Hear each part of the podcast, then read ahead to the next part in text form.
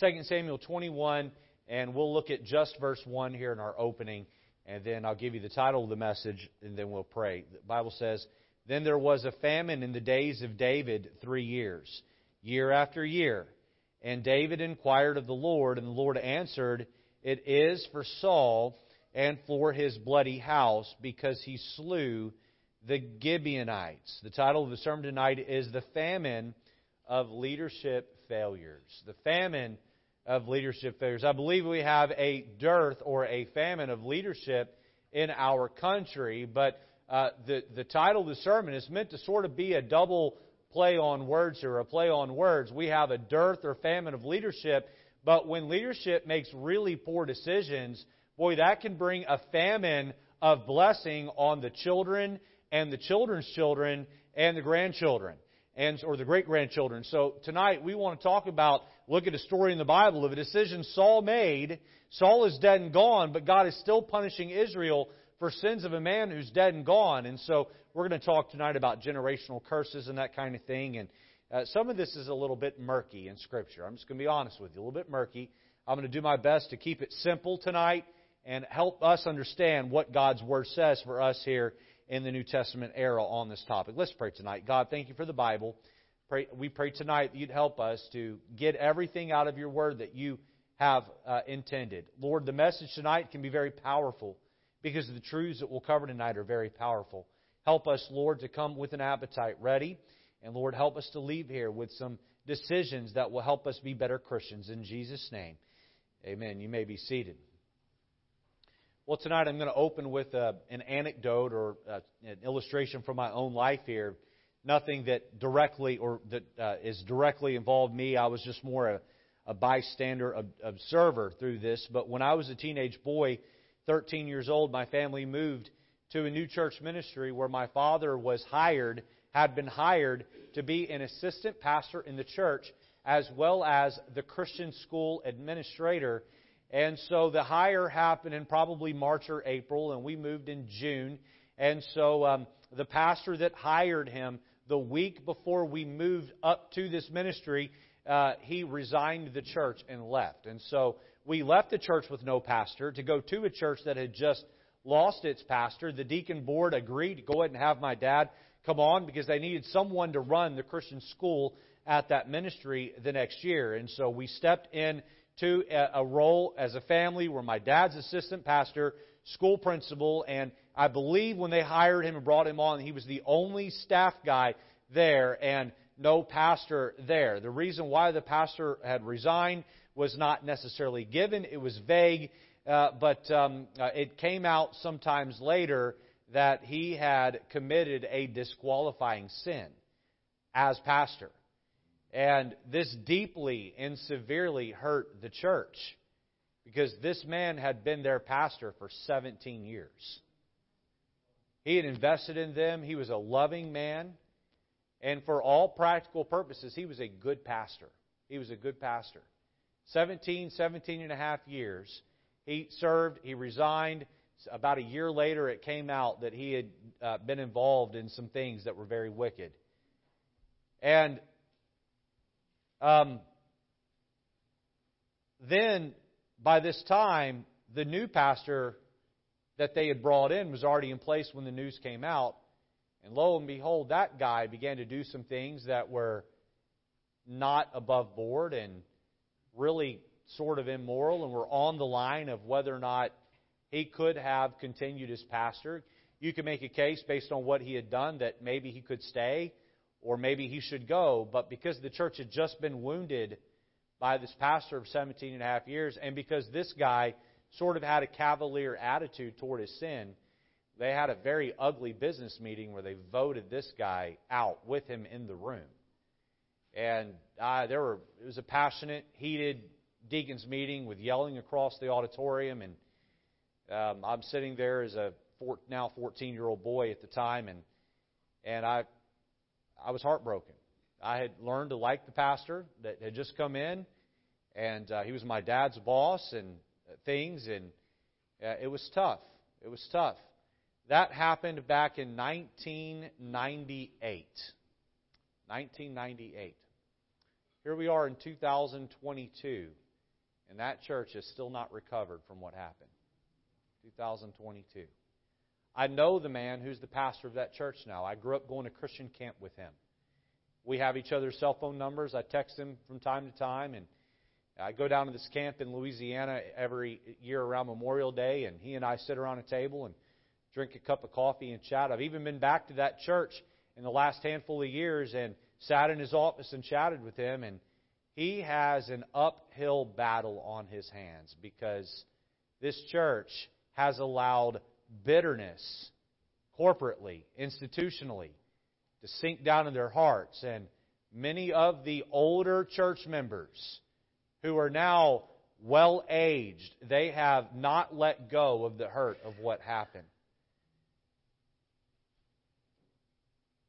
This breaks my heart. This breaks my heart. Um, I believe that God may, may very well be uh, handing them generational punishment. They may be experiencing generational punishment on the church, in part because of the decisions that the pastors before had made. Um, now, in the conclusion of the sermon, I'm going to share God's remedy how to break a generational curse any institution under God's wrath can easily have a generational curse removed. Um, but they must make some serious heart changes. Going to make some serious heart changes. Now, it's easy for us to look at the train wreck of other institutional leaders and cast judgment, but we would be wise to look within the four walls of our own homes. Because within the four walls of our own homes, many of us are living under some sort of generational curse or wrath of God uh, upon our own lives, and we can look at that in our own behaviors.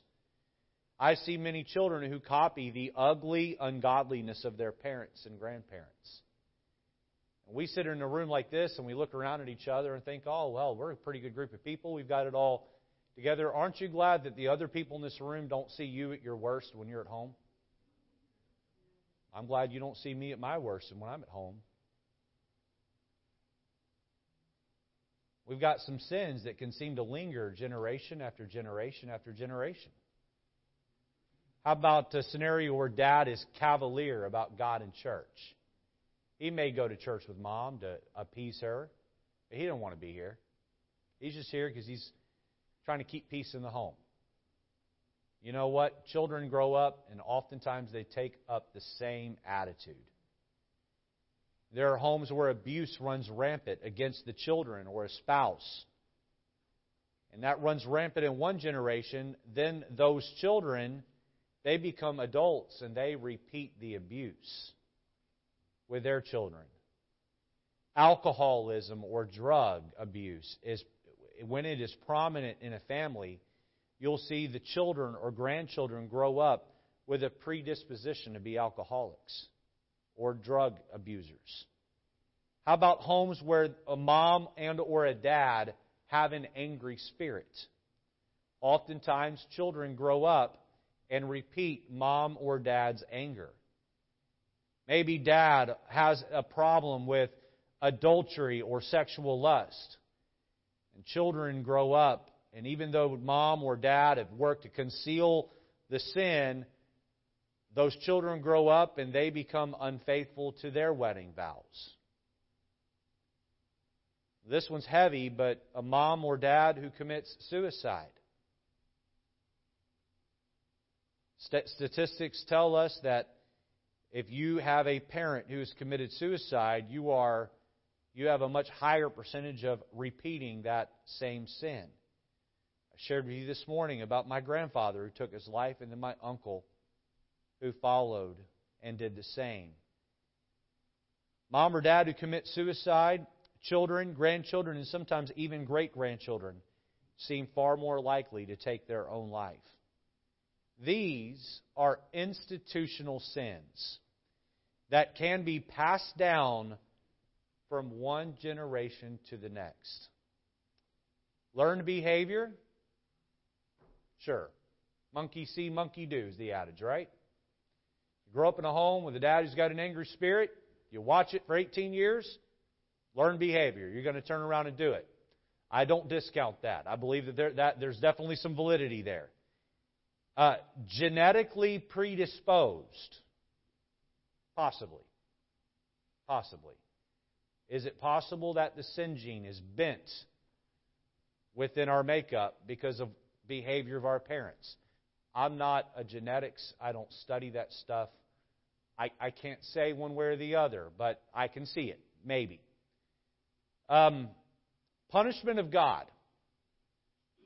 I believe you can make a strong case from Scripture that the sin being visited down upon the third, we'll look at some verses in the Bible, but being visited down upon the third or fourth generation. God never forgets your wicked behavior. He doesn't. You may think that you are doing wrong and getting away with it.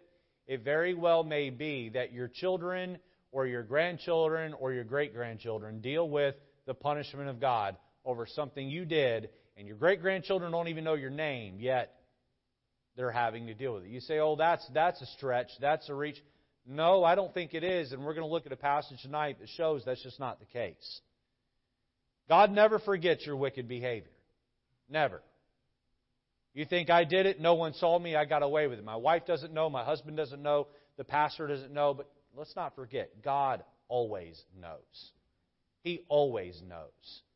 And even if no one else saw you or caught you, God always knows. No, I don't want to make you think that one time you lied in the second grade and your children are going to grow up to be liars and your grandchildren are going to grow up to be serial liars. That's not the point.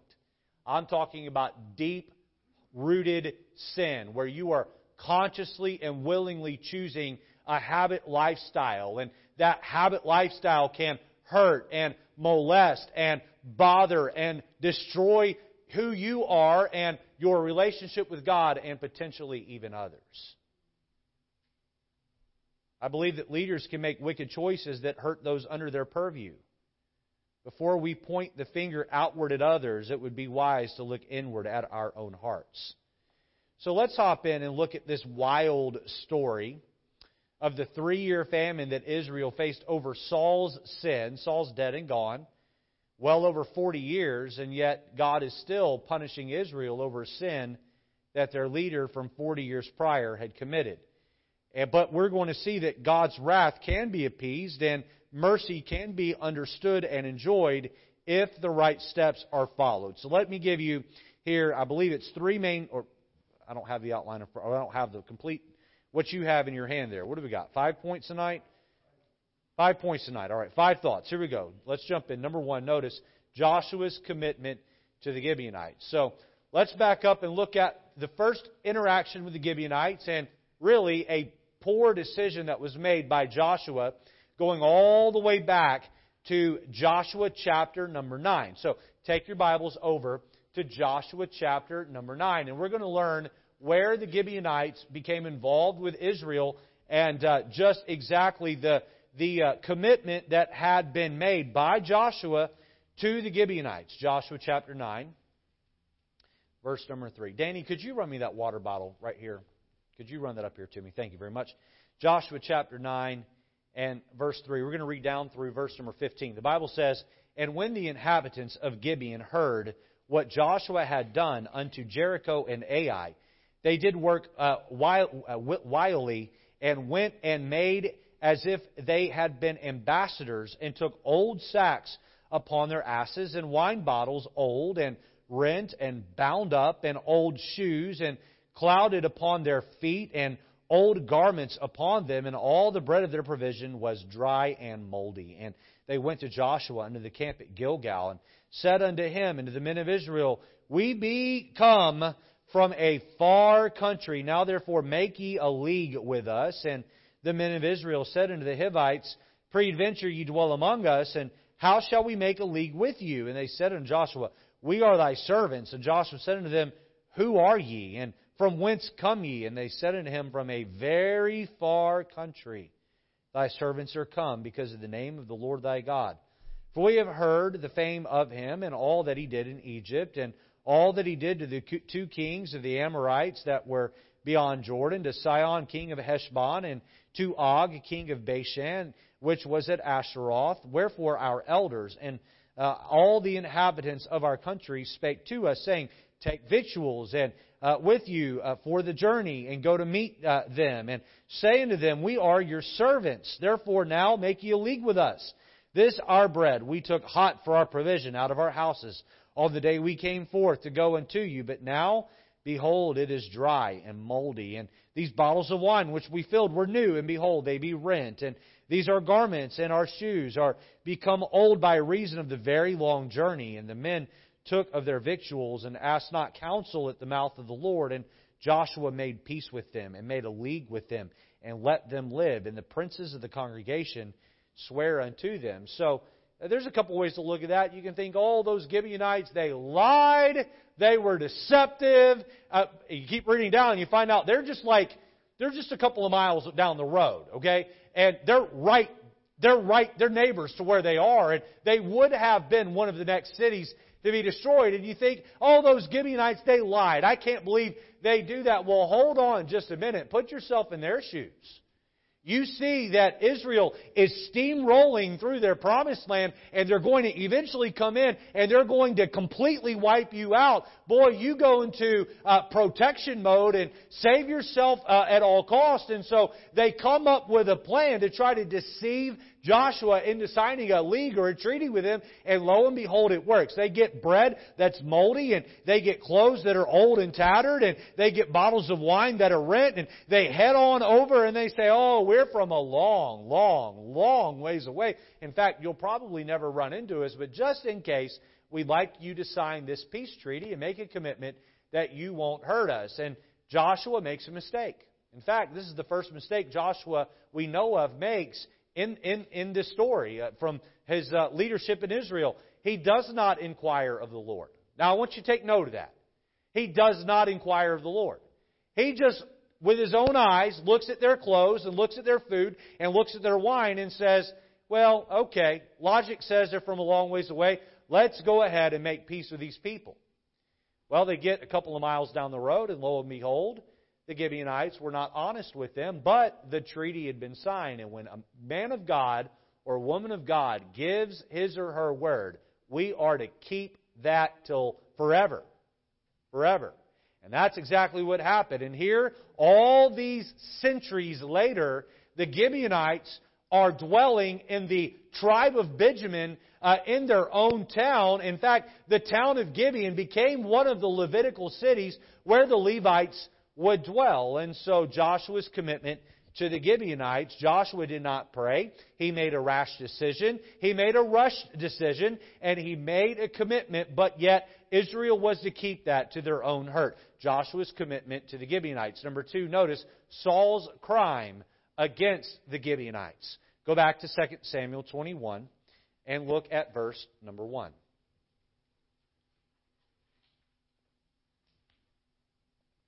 The Bible says, Then there was a famine in the days of David three years, year after year. And David inquired of the Lord, and the Lord answered, It is for Saul and for his bloody house, because he slew the Gibeonites. Now, I'll use the word religion loosely here, but Saul's religion sure seemed odd. Um, by the way, go ahead and t- turn over to 1 Chronicles 9. I'm going to show you something show you something here found in the genealogies of the Old Testament.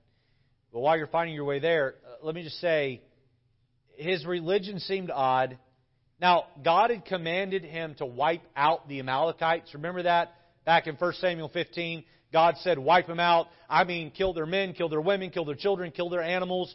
Nothing is to be left uh, that is living amongst the Amalekites. And Saul did not fully obey. In fact, he, uh, he kept back some of the lambs for what he claimed was for sacrifice, although I question that. He kept the king alive to humiliate and embarrass him, and uh, he did not fully obey. But then he goes off and in his zeal, he kills the Gibeonites. He tries to eradicate the Gibeonites. Now, he did not obey God when it came to the Amalekites, but he goes off and breaks Joshua's commitment to the Gibeonites and tries to wipe them out. And if that was not weird enough, we find in 1 Chronicles 9 that Saul was probably related to the Gibeonites. Look at 1 Chronicles 9, look at verse 35.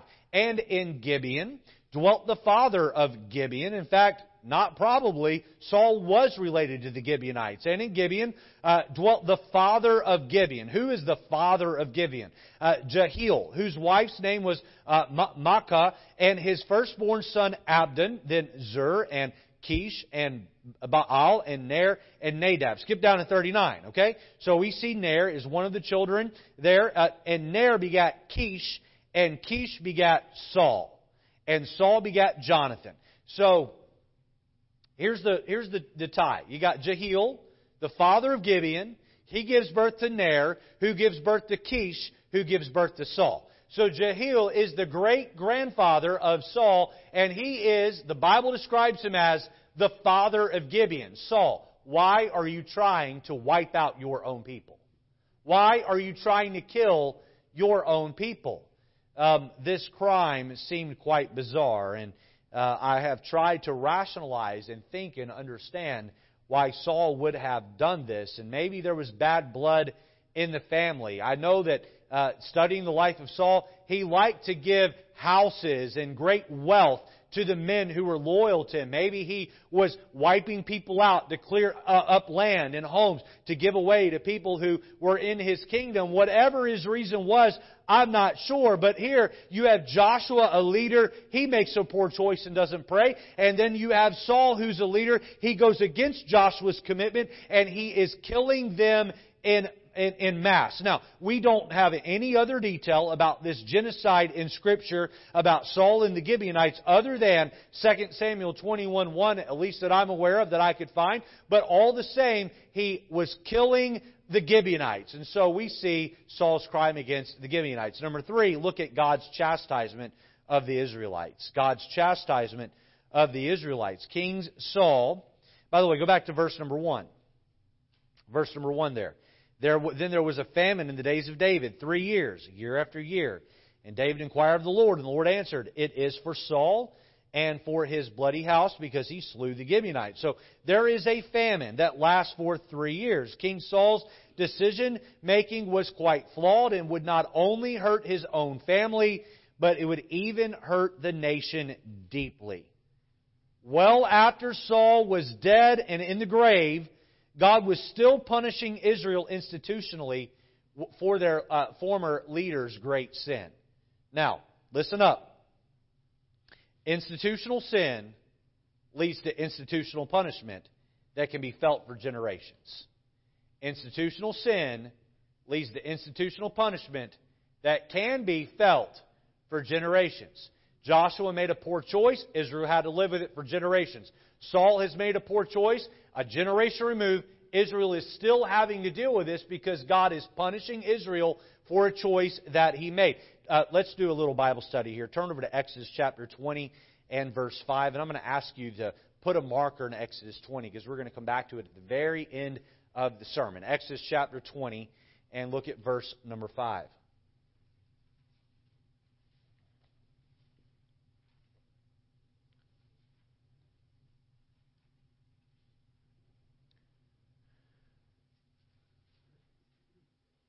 Second book of the Bible. Everybody find it? Okay, look at chapter 20, look at verse 5. Thou shalt not bow down thyself to them, nor serve them, for I, the Lord, am a jealous God. Speaking of idols, visiting the iniquity, look here, of the father unto the children, unto the third and fourth generation of them that hate me. When you choose sins that say to God, I hate you, that iniquity is visited, according to Exodus 20, to the third and fourth generation. Turn over to Numbers 14. Numbers 14, verse 18. Exodus, Leviticus, Numbers. Get over there. Numbers 14, verse number 18. This may seem repetitive. These verses may seem repetitive, but I'm having you do this for a reason. Numbers 14. Look at verse 18. The Lord is longsuffering and of great mercy, forgiving iniquity and transgression, and by no means clearing the guilty, visiting the iniquity of the fathers or of the parents unto the children, upon the children unto the third and fourth generation. Turn over to Deuteronomy chapter number 5. Deuteronomy 5 and verse number 9. Just a few pages to the right there, Deuteronomy chapter 5. Look at verse number 9. It says, Thou shalt not bow down thyself unto them, nor serve them. Again, speaking of idols. For I, the Lord thy God, am a jealous God, visiting the iniquity of the fathers upon the children unto the third and fourth generations of them that hate me. Now, this is fascinating to me. God is described, especially in the Numbers passage, God is described as merciful and forgiving. Again, let me read this. The Lord is long suffering and of great mercy, forgiving iniquity. He's described as merciful and forgiving. However, even in that, even in God's mercy and a forgiving heart, God still promises to visit the iniquity to the third and fourth generations. So, what institutions has God given us? What institutions has God given us?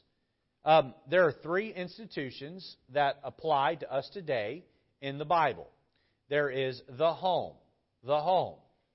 I believe that institutional sin by a leader in a family uh, can lead to the punishing hand of God upon the children, grandchildren, and great grandchildren. There is government. Government. And then the third institution is the church, the home, the government, and the church. I have seen families that seem, that seem as though they live under the punishing hand of God. There is a famine of righteousness in that family. Famine of righteousness. Why? Some parent or grandparent or great grandparent very well may have defiled the fertile ground of God's blessing, and now a famine is being felt in the home, in the family tree. Now, I believe we're witnessing this in our country. I believe we're witnessing this in our country. I think that uh, the harvest of, of prosperity as, is, as, is a result of centuries of us being a God fearing nation. But if we're honest, the last 50 or 60 years, we've not been a God fearing nation. Where do you sort of go back and say there was the event where God removed his hand of blessing? This is my opinion. But I think when we kicked God out of the courtroom and out of the public schools, I think that was God saying, okay, all right, fine. You don't want me in your classrooms. You don't want me in your courtrooms. I'll back away. And now, all these generations removed, here we are dealing with generational curse being visited upon the iniquity of our parents and our grandparents. I've seen this happen to churches. White Oak Baptist Church, I'm so, I can't tell you how thankful I am Barry Brown and Michael Peslak were honest, integritous men who led this church. I cannot stand here and tell you how vital that is to the health of this church. The old adage is don't go take don't take a church. To men looking to pastor, they tell men who are looking to pastor, don't take a church, start a church. Because it will take you a long time to get past the problems of a wounded and hurt church. And the reality is, the average tenure of a pastor in America is three and a half years. You say, well, why would a pastor leave within three and a half years? Because they go somewhere and they are not listened to because the church is wounded by a previous leader who let them down. Now, that's not always the case. Sometimes it's not the pastor that let the church down. It's a deacon board run church that's, let the, that's hurt the church.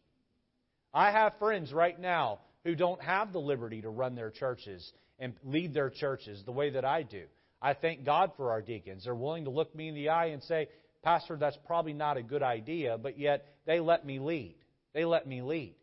Uh, there are other churches, I have friends who there's no way they would have the liberty to do in those churches. They've got to get every penny approved by somebody, some deacon who thinks they have a stranglehold on the church. It's their church.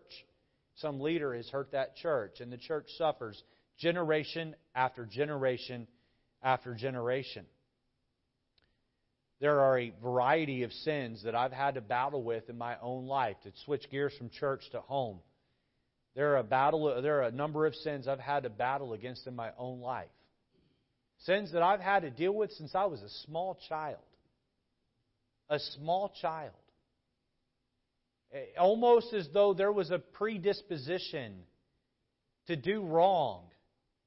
A, a natural bend toward a doing wrong. I heard of a child once that at four years old would uh, climb on top of the counter and pull the medicine bottles down and try to get the lids off and put all the pills in the mouth they could. And as that child got older, they became a drug addict. And almost at a young age, there was this desire, even at a young, even at a, an innocent age, to where does that come from? Well, dad and granddad struggled with drug addiction, and this child almost just has a predisposition to be the same thing. And in my own life, I'd get so angry at, at such a young age. I'd, I'd lose my temper, and there were a handful of other sins that at a young age I just had a lean toward and a bend toward. And then I begin to hear about my, my, my grandparents and my great grandparents and some of the sins that they dealt with, and I'm going, is there a curse on me? Is there a sin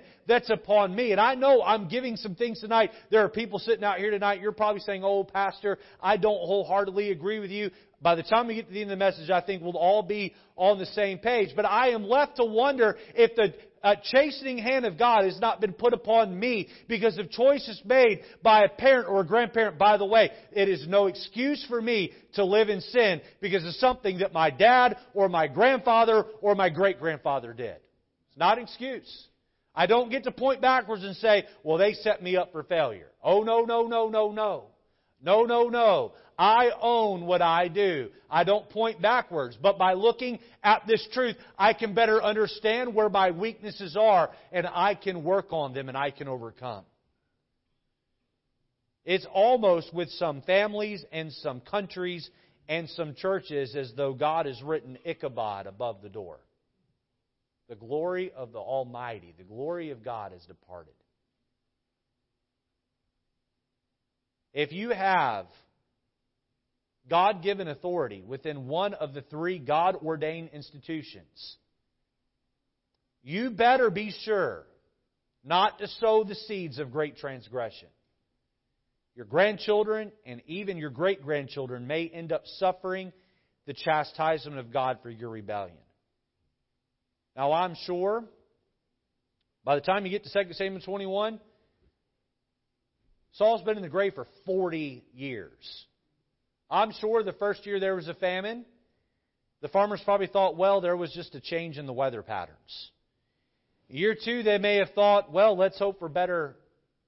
Let's hope for better next season. But by year three of the harvest not coming in, David knew that this was coming from God. And as we will see, generational curses can be broken. David would do his part to make sure that the mistake of Saul would be forgiven and Israel could move on. We've seen number one, Joshua's commitment to the Gibeonites. Number two, Saul's crime against the Gibeonites. Number three, God's chastisement of the Israelites. Number four, notice David's compensation to the Gibeonites. David's compensation. Now, I've got to be honest. These next few verses are um, interesting. They're they're hard to read. Okay, I don't fully understand why it worked that way, uh, but um, they're in the Bible, and we're going to read them, and um, we're going to draw some applications out. Look at verse two. And the king, that's David, called the Gibeonites. So they're still dwelling among them. The Gibeonites are still their servants, as they were back with the league with Joshua. And the king called the Gibeonites and said unto them, Now the Gibeonites were not of the children of Israel, but of the remnant of the Amorites. And the children of Israel had sworn to them, and Saul sought to slay them in, in his zeal to the children of Israel and Judah. Wherefore David said unto the Gibeonites, What shall I do for you? And wherewith shall I make the atonement, that ye may bless the inheritance of the Lord? Now, sometimes changing our perspective allows us to see things more clear. You may think that God was acting irrationally uh, to punish Israel after Saul uh, was dead, but stop and think about it from the Gibeonites' standpoint. They're thinking, we were almost totally eradicated by this guy. When is Israel's army ever going to be punished for this? When is Israel going to ever suffer for them going back on their word against us? And when you sometimes look at it from the other angle, boy, all of a sudden God doesn't seem so unjust. God never forgets trespasses. Never. Whether you do the trespassing or someone is trespassed against you, God always, listen to me, always, always, always, always, in His time, sets the record right. Every time. God doesn't ever say, well, I'm going to give that one a pass. Every time God sets the record right. Look at verse 4. And the Gibeonites said unto them, said unto him, We will have no silver nor gold of Saul, nor of his house, neither for, uh, for us shalt thou kill any man of Israel. And he said, What ye shall say, that will I do for you.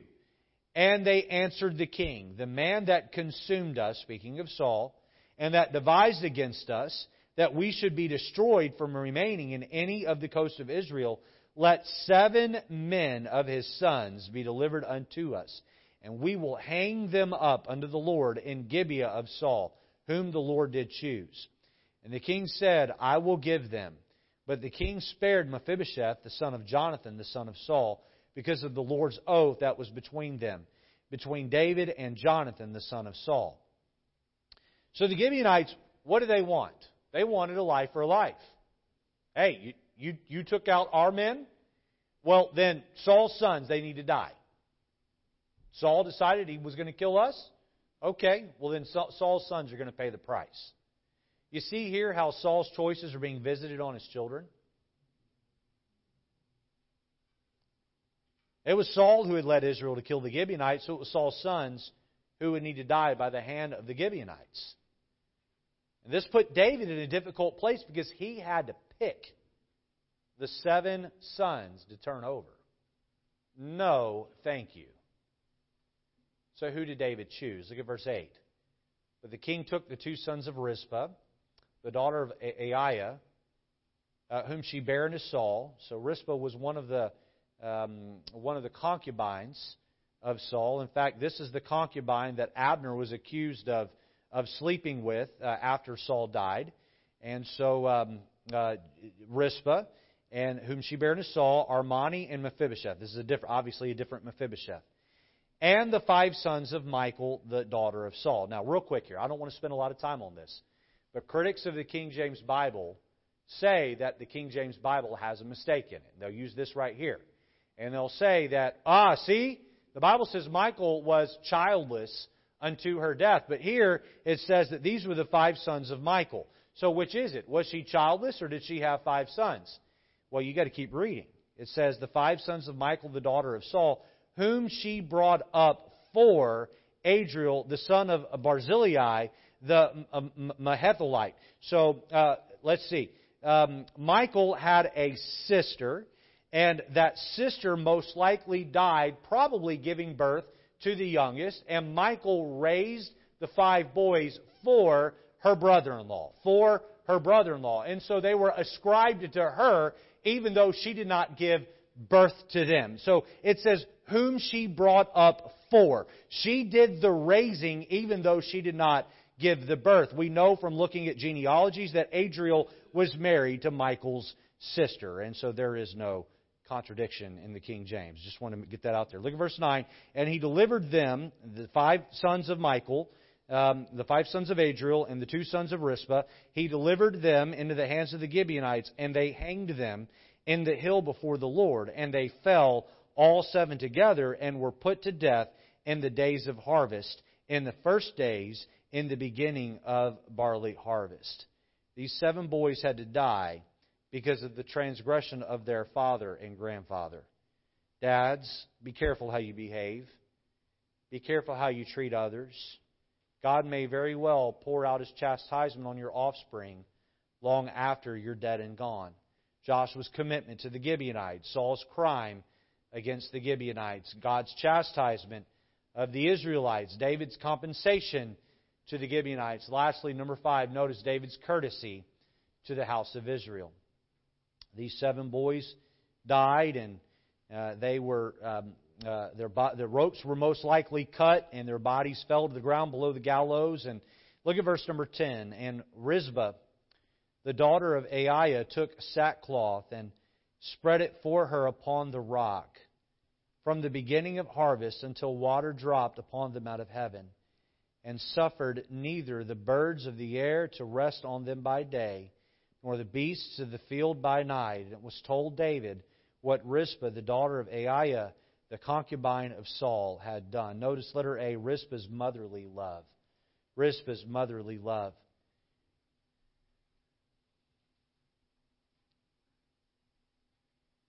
These bodies were left out. It was harvest time. But there was no harvest because of the famine, or little harvest because of the famine.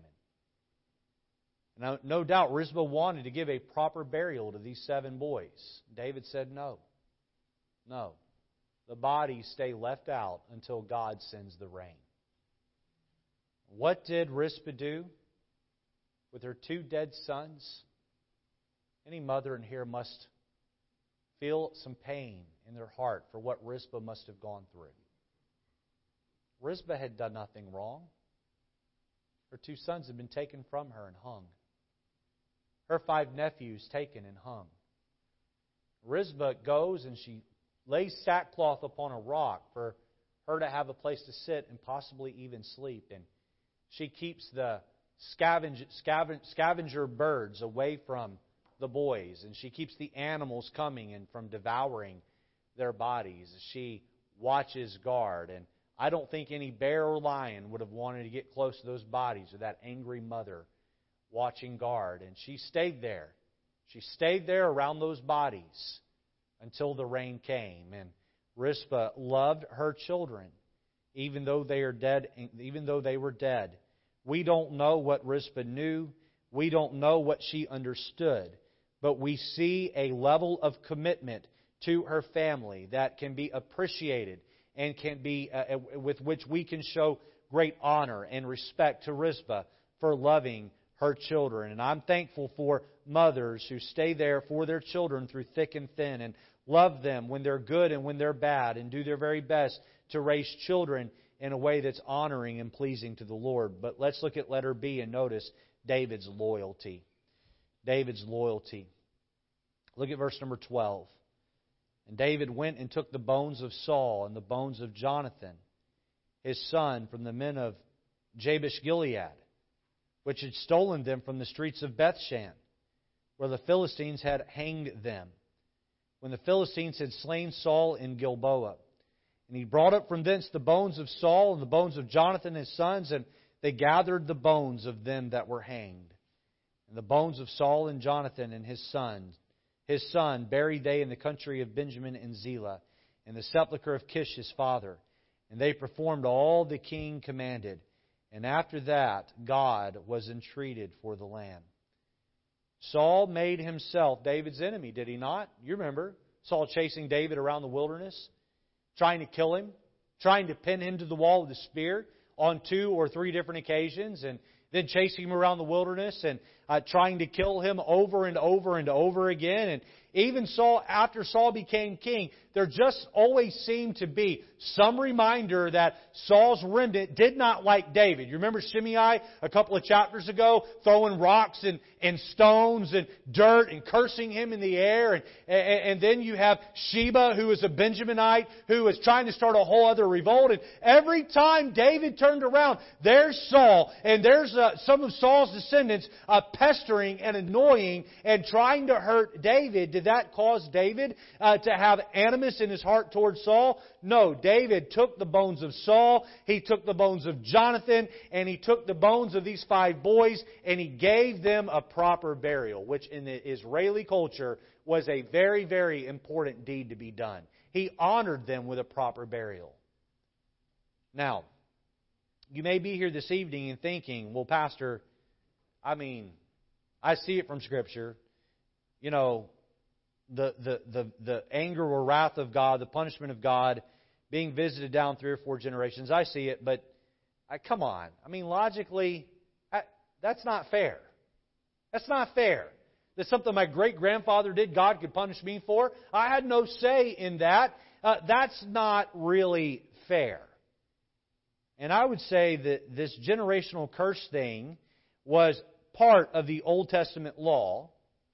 And that's important to understand. It was part of the Old Testament law, but I believe it can be realized today. I've given you some examples of where I believe it can be realized. However, there is a cure for generational curse. There is a cure for, gener- a cure for generational curse. And this would apply to any institution. This would apply to the home. This would apply to uh, a church. Okay? If I were to ever pastor a church that had been hurt and was dealing with a generational curse, I'd go in and preach a sermon like this, and boy, we would talk about following these three steps, and we'd put some things in place to work on these three steps that I'm about to give. Because I believe that any institution that follows these three steps, God will lift the curse and put His blessing on them again. And by the way, that applies to you. You don't get to point backward at great granddaddy and say, I have a problem with sexual lust because my great grandfather was a womanizer. Or I have a problem uh, with uh, lying because my grandfather w- went to jail uh, for being a liar and did all kinds of things that were uh, uh, wrong. I, you, you don't get to point backwards, okay? There is a cure in the era of grace that will beat any generational curse. And here it is. Here's the three step approach to beating a generational curse. Notice first, repentance of sin repentance of sin. These should be up on the screen. Repentance, do we get them? Okay, coming up shortly. Repentance of sin. You can write down the word repentance even if it's not on the screen, can't you? All right. Is it T E N C E or T A N C E? That's the question. And uh, some of you, uh, there it is. It's A N C E. All right. Okay. Repentance of sin. 1 John 1 9. If we Say it with me. If we confess our sin, He is faithful and just to forgive us our sin and to cleanse us from all unrighteousness. Boy, the very first thing you should do is get on your face and you should confess the sin that you have a struggle with within the institution you're a part of. All right? You say, I grew up in an angry home and I've got an anger problem. Very first thing you need to do is get on your face and you need to confess the sin that has plagued your family for generations. And you need to repent. When I say repent, I mean you need to mentally turn from that behavior. You need to mark it as wrong and you need to declare war against it. God wants to see that you're serious about this thing. It's not enough to say, well, I'm Irish. I can't help it. Well, I'm redheaded. I get hot under the collar. All right? Okay? You, you, you just don't get to do that. All right?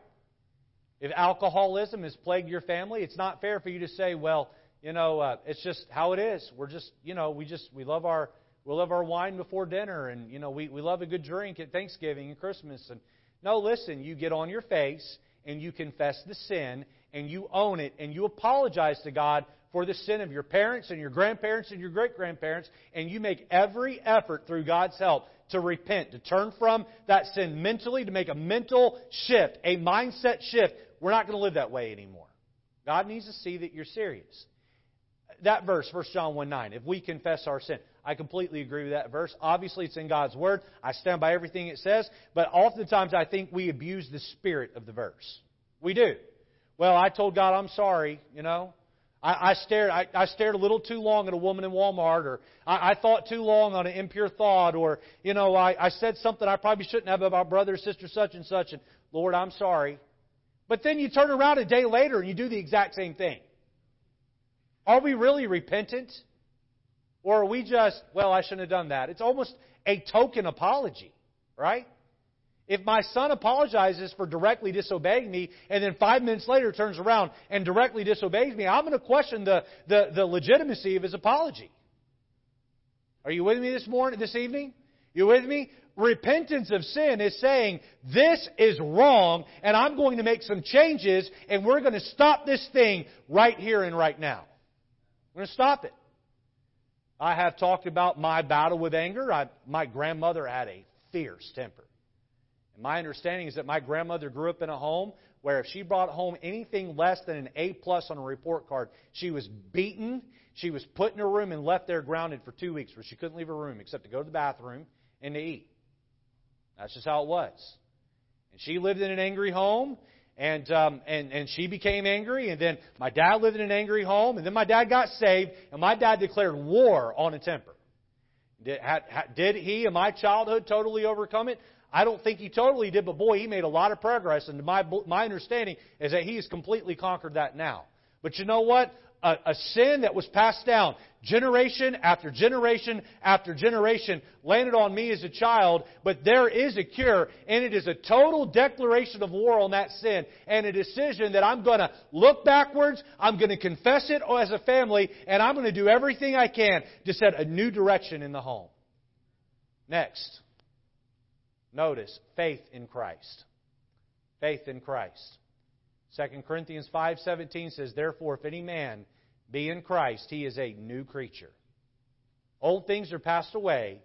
Behold, all things are become new. Now listen. You got saved. You're a new creation. You don't get to keep living the way you did before you got saved. There ought to be some changes. Now, I'm not saying that uh, if there aren't changes, you're not saved. But what I am saying is that if you are a new creature, then you ought to behave like a new creature. Amen? What did James say? He said, faith without works is dead. And I'm not adding works into salvation tonight. That's not what I'm doing. I don't believe that. Jesus did all the doing and we do all the believing and that's all there is to it. But once you have been saved, boy, there ought to be some real changes that take place in your life. This is why Paul said, work out your own salvation with fear and trembling. You ought to be able to look at the hand of God in your life and see some things inwardly that are changing and say, I am a new creation in Christ and my outlook on life is different and that is going to affect my behavior. By the way, what I believe affects how I behave. If your behavior hasn't changed, then your belief probably never changed. Do we believe that tonight? Faith in Christ. And by the way, that faith in Christ that saves us, that same faith is what changes us after we're saved. You say, well, my dad was a drunk. I can't help but pick up a bottle of alcohol. Then, my friend, your faith is very, very weak. Very, very weak. Because through faith, we can overcome any sin. We need to put our faith in Christ. The last step here is that we must be devoted to live a consecrated life a consecrated life. Romans chapter 12, verse 1 and 2. I beseech you, therefore, brethren, by the mercies of God, that you present your bodies a living sacrifice, holy, acceptable unto God, which is your reasonable service. And be not conformed to this world, but be ye transformed, attention up here, by the renewing of your mind, that ye may prove what is that good and acceptable and perfect will of God?